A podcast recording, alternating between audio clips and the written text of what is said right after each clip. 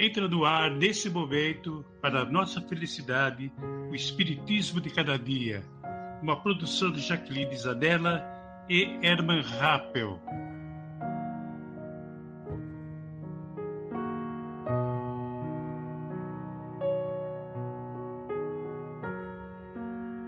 Sejam todos muito bem-vindos ao nosso podcast e possamos nós unirmos os nossos corações cada vez mais com Jesus e termos a luz, a luz, a luz em nossos espíritos que tanto necessitamos. Sejam bem-vindos ao Espiritismo de cada dia.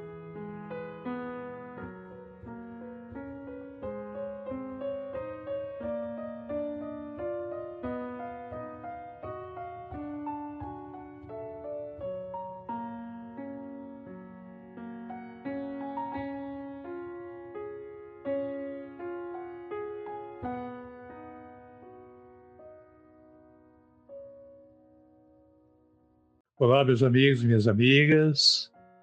Espero que todos estejam bem, juntinho com Jesus, bem próximo com Jesus, bem abraçadinhos, abraçadinhos, abraçadinhos, trazendo Jesus do coração, Nossa Senhora, que seu manto outros, distribuindo muita luz e muita paz em nossas vidas. E Deus, justo, amoroso e caridoso, né? em nossas colocações de todo dia, colocações de todas as manhãs, colocações de todas as noites, todo o decorrer do dia, né? Hoje nós vamos falar alguma coisa assim um pouco mais tranquila, um pouco mais descontraído. Vamos conversar sobre espiritismo, de como uh, eu cheguei a isso, tá? Cheguei a ser espírita. E uma das coisas mais interessantes que me ajudou muito, mas muito mesmo essa aproximação com Deus essa aproximação de entendimento lógico né, das coisas. Eu, eu fazia muitas, muitas perguntas a mim mesmo e não obtinha respostas, né? E isso foi me ajudando a crescer dentro do, do espiritismo, do meu conhecimento, da minha pequenez ainda, que somos muito pequenos. Provavelmente todos nós sabemos muito pouco da espiritualidade na escala de 1 a 100, provavelmente 0,02 sabemos alguma coisa sobre espiritualidade na realidade. Pouco sabemos, pouco sabemos mesmo. Bom, mas enfim, isso começou com a mediunidade já aos nove anos, oito anos, já existia uma certa precisão de visões, eu saía do corpo, me observava às vezes, isso aí me deixava um pouco assim eh, preocupado, porque eu falava isso no meio no qual eu nasci, eles não eram nada espíritas e realmente eram contra o espiritismo, né? Então isso é uma coisa do demônio para eles. E foi muito difícil conviver com esse pessoal todo. Eu fui o filho adotivo, né? Foi uma adoção que não deu muito certo, mas isso não importa muito. O que importa é que ao chegar ao espiritismo foi de uma forma uh, sutil. Não foi nem na dor e nem no amor. Foi no empurrão, no empurrão. Em São Paulo, é, muitos anos atrás, lá nos anos 60, 70, existia um camarada lá que vivia dando pancada nas pessoas na rua, pancadão para cá, pancadão para lá, mexia muito com as mulheres e tal. E nesse dia, ele estava passando e eu estava em frente à na Maria Paula, em frente à livraria espírita da Federação Espírita do Estado de São Paulo. E no decorrer do momento, o camarada veio passando e me empurrou eu fui jogado dentro da loja. No que eu caí dentro da loja, eu segurei um livro, segurei da estante, e daí o livro que eu peguei foi o livro dos Espíritos. Né? Peguei o livro dos Espíritos. Para não ficar sem graça, eu acabei comprando o livro dos Espíritos ah, na livraria tal, não sei o que. Comprei o livro dos Espíritos, levei para casa e deixei na minha estante ali. Ficou lá uns dois meses, mais ou menos. Ao abrir o livro, após dois meses, dar uma olhadinha, abri assim, levemente, e caiu um papelzinho chamado Rua Demóstenes 834, que é da Serra Bendita do estado de São Paulo, lá no, no, no, no Ibirapuera.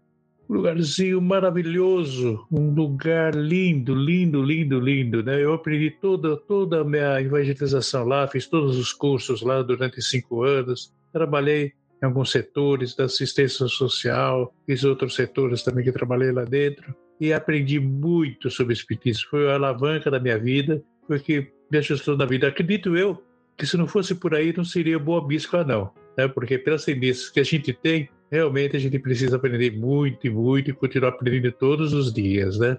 Mas a experiência do Espiritismo me deu uma grande fortuna, me trouxe paz de espírito, me ajudou e me ajuda até agora, lógico, né? A reforma íntima para todos nós. A reforma íntima é algo tão necessário, tão fiel, tão positivo, que cada vez que a gente vai se aproximando da, da reforma íntima, a gente vai se aproximando mais de Deus, das coisas de Jesus Cristo.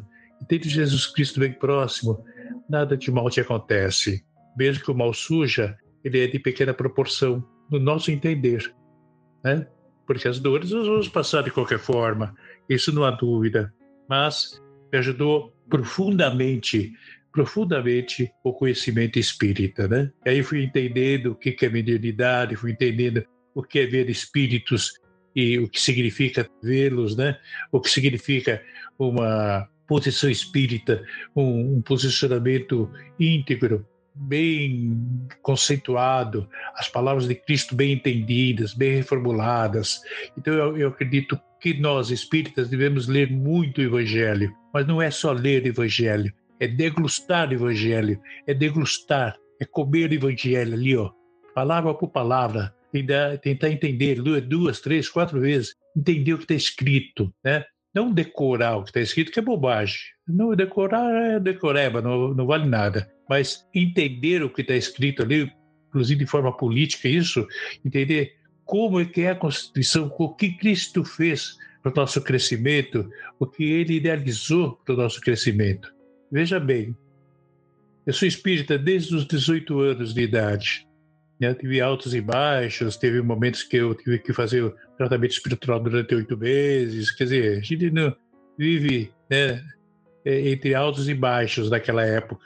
Hoje estou mais centrado, já estou com 72 anos, estou mais centrado, né? Estou um pouquinho, pouquinho a coisa melhora, menos a gente está mais calmo, né? Está mais lúcido do que está fazendo, enfim. Agradeço a Deus essa oportunidade de nunca ter saído da doutrina e ter me mantido dentro dela, mesmo nas horas do meu sufoco. Né? Mas me ajudou e me ajuda profundamente toda vez que surge um probleminha, alguma coisa nesse sentido, você vai pelo amor, você vai pela fraternidade. Uma coisa aprendida do Espiritismo: a porta é estreita, mas não é difícil tanto assim de entrar. O que, que nós precisamos ter para entrar nas linhas de Deus, no amor de Deus profundo para nós? Porque Deus, ele é justo, amoroso e caridoso. Então, para você ter uma ideia, eh, nós podemos refinar tudo isso de uma, de uma forma simples. Deus é simplicidade. Nós trabalhamos a simplicidade dentro de nós, trabalhamos a humildade dentro de nós, trabalhamos a caridade dentro de nós. Sem caridade não há nada. A caridade é importantíssima. Né?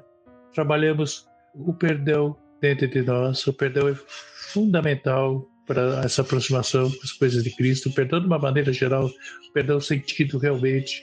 Né? O perdão não significa conviver com a pessoa a qual nós realmente perdoamos ou fomos perdoados, mas amar a pessoa, amar no sentido necessário mesmo, do que Cristo nos ensina. Isso não é difícil. Né? Temos compaixão dos demais, temos tranquilidade nas nossas ações, pensamentos e atos. Essa é a aproximação. O centro espírita está dentro do nosso coração, dentro do nosso ser. O centro é nós, dentro de nós mesmos. Né?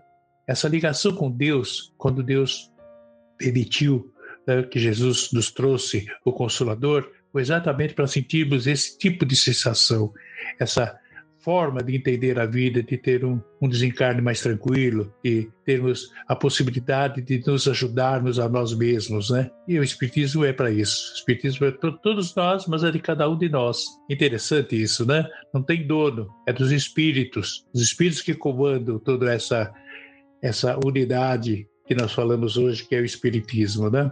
E dentro desses conhecimentos todos, a única coisa que eu posso, assim, sugerir para vocês, que me trouxe muita paz. E essa paz eu tento passar para todos, tento passar para mim mesmo sempre, vivenciar esse amor, vivenciar esse conceito gostoso de paz espiritual, de tranquilidade, de todos os problemas que nós surgimos na vida, que nós às vezes observamos, nossa, olha, ocorre isso, ocorre aquilo, né? e sempre, né, sempre antenados, às vezes, com as coisas muito difíceis para serem degustadas dentro do mundo, que a gente percebe as maldades, etc, etc. Mas a maldade não é essencial. Se nós pensarmos bem, a maldade existe, porque a mídia bate firme nela e vende, né? Infelizmente ainda é assim, mas logo mais no mundo de regeneração a coisa deve mudar. Embora o mundo de regeneração vai levar mil anos, hein? Vai começar agora aí 2057 e isso vai mais mil anos para ser ser concretizado, né? Então você veja que a coisa não é assim tão simples como a gente imagina, né? Mas ainda o Brasil vai ser a pátria do Evangelho. Não tenhamos dúvida quanto a isso, viu? Não tenhamos dúvida. Mas uma coisa eu posso dizer para vocês: vale a pena continuarmos insistindo em nós mesmos, vale a pena, porque quando no findar das nossas vidas, eu já vi muita gente desencarnar na vida. Gente rica, gente simples, gente pobre, enfim. Mas muita gente que era muito orgulhosa, muito prepotente, a vida só pensava na grana, só pensava nisso, e a Deus, todo mundo, todo pisava, mil, mil pessoas. No final da vida tinha uma ou duas pessoas do lado dela e ela arrependida do que fez, né? Preocupada com o que ia acontecer com ela. O desespero da alma você via nos olhos, o sufoco que essa pessoa sentia sem ter Deus, ensinar ela a falar, falar, fazer um Pai Nosso na hora do quase do desencarne, ensinar alguém a fazer o Pai Nosso, que nem o Pai Nosso sabia fazê-lo. E isso é dolorido, a pessoa chegar aqui da vida e não ter nada para chegar e apresentar lá do outro, lado, do outro lado uma outra coisinha pequena que fez de bom. Só isso que vai apresentar lá para Jesus Cristo. Enfim, eu falo Jesus Cristo, uma forma de expressão, mas na, na hora do vamos ver, do quadro negro lá, que é só você mesmo que pode escrever, só assim que já vai, vai se saber sobre isso. Mas uma coisa eu posso afirmar: todos, todos, todos, todos, todos, todos, todos os espíritos têm a mesma chance. Deus, ele é justo, amoroso e caridoso. Já pensou justiça com amor? Já pensou nisso? Já raciocinou sobre isso? Raciocina. Justiça com amor. É isso que Deus é. E caridoso. Então, muitas vezes o médium vem aí todo pomposo, não, o médium é, recebe isso, recebe aquilo, recebe tal espírito.